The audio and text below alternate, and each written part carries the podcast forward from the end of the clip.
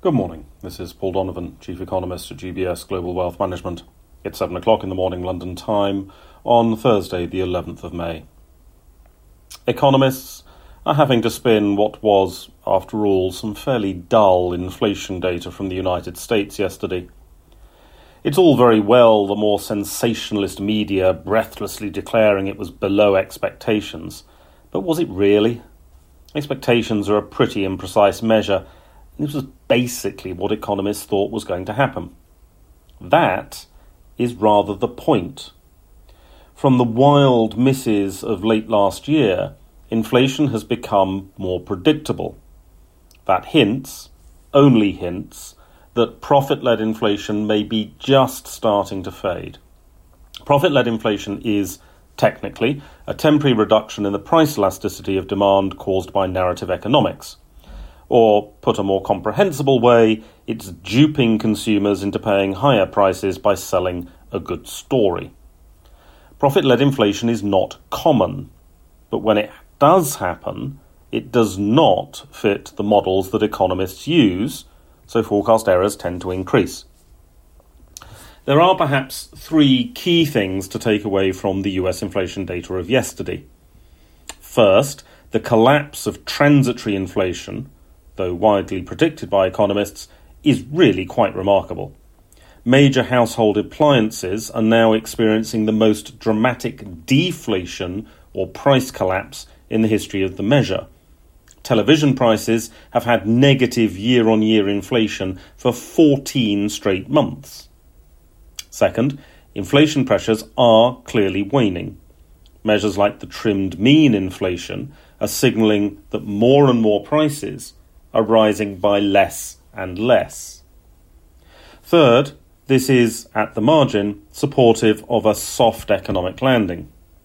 If your household is one of the millions that owns their own home, real income or spending power is better than consumer price inflation indicates. If your, home, if your household is one of the millions that is not buying a used car this year, real income or spending power is better than consumer price inflation indicates. One aside in all of this data deluge is that the regional variation in inflation is still very significant. Swathes of US households are living in areas with inflation below the 4% number New York, Los Angeles, Long Beach, etc. Bad luck if you live in Florida. Miami's inflation is over 9%. Ahead, we have US producer price inflation for April. This is the pricing power that exists further up the supply chain, and it's pricing power that most companies face. It is important to note that profit led inflation is less likely further up the supply chain. A purchasing manager is less likely to believe a price hike story when at work than they are when wandering the aisles of their local supermarket as a consumer. Producer price inflation should therefore be lower than consumer price inflation. China, meanwhile, has offered consumer and producer price data for April. The figures were both lower than expected.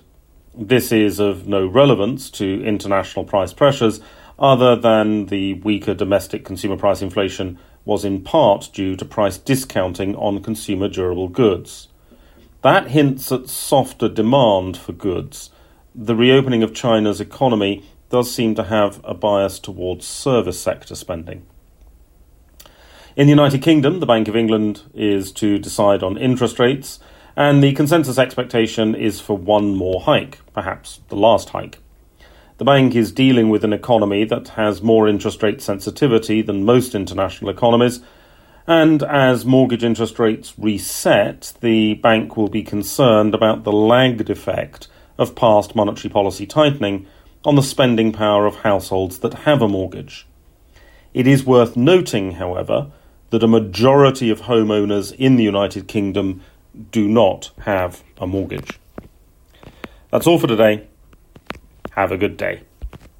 UBS Chief Investment Office's investment views are prepared and published by the global wealth management business of UBS AG or its affiliate, UBS. This material has no regard to the specific investment objectives, financial situation, or particular needs of any specific recipient and is published for informational purposes only. As a firm providing wealth management services to clients globally, UBS AG and its subsidiaries offer both investment advisory services and brokerage services. Investment advisory services and brokerage services are separate and distinct, differ in material ways, and are governed by different laws and separate arrangements. In the USA, UBS Financial Services Inc. is a subsidiary of UBS AG and a member of FINRA SIPC. For information, please visit our website at ubs.com forward slash working with us. For a full legal disclaimer applicable to the independent investment views produced by UBS, please visit our website at ubs.com forward slash CIO disclaimer.